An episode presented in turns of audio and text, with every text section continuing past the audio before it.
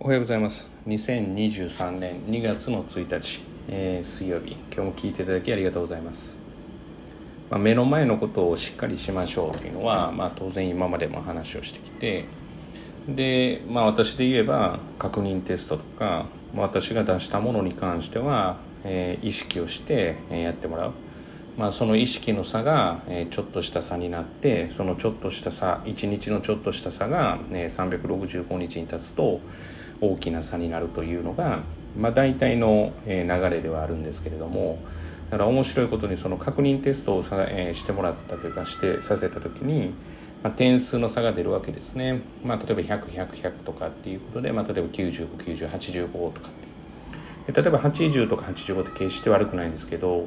まあ、常に成績取る人って、えーとまあ、おそらくそこでですねこうなんて言ったらいいんですかね。取る点数の流れっていうのがあって取れない人っていなんかその取れ、まあ、確実に取れてない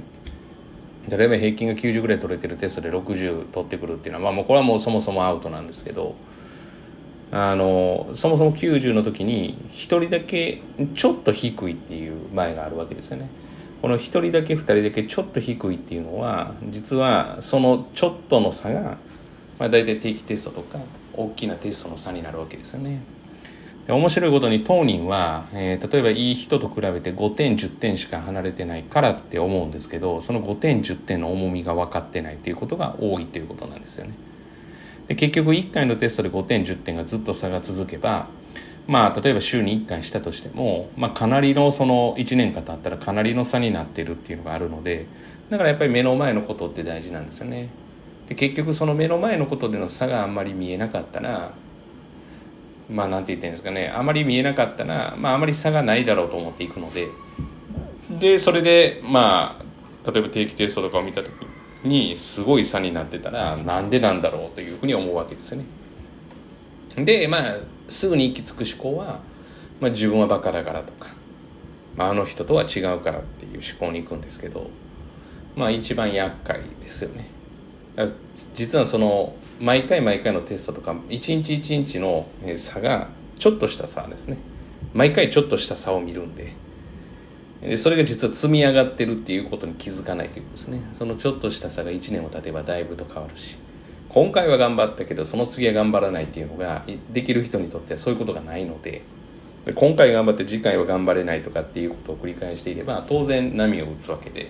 でその差は大きな差と最終的になると。だから当然ながら日々の勉強が大事で日々の勉強っていうのは毎日何時間しましょうというよりも、まあ、どのぐらいの要は自分の目安があってその目安に対してどうやっていくかっていうことの方が、ま、大切かなっていうふうに私は思っています。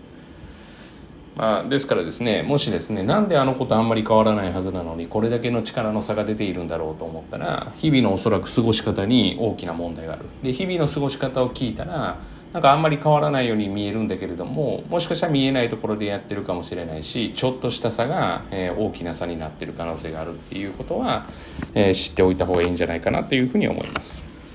えー、今日はちょっと短いですけれども以上で終了です。今日も聞いていただきありがとうございました。え今日一日が皆様にとっていい一日となることを願いましてまた次回お会いしましょう。では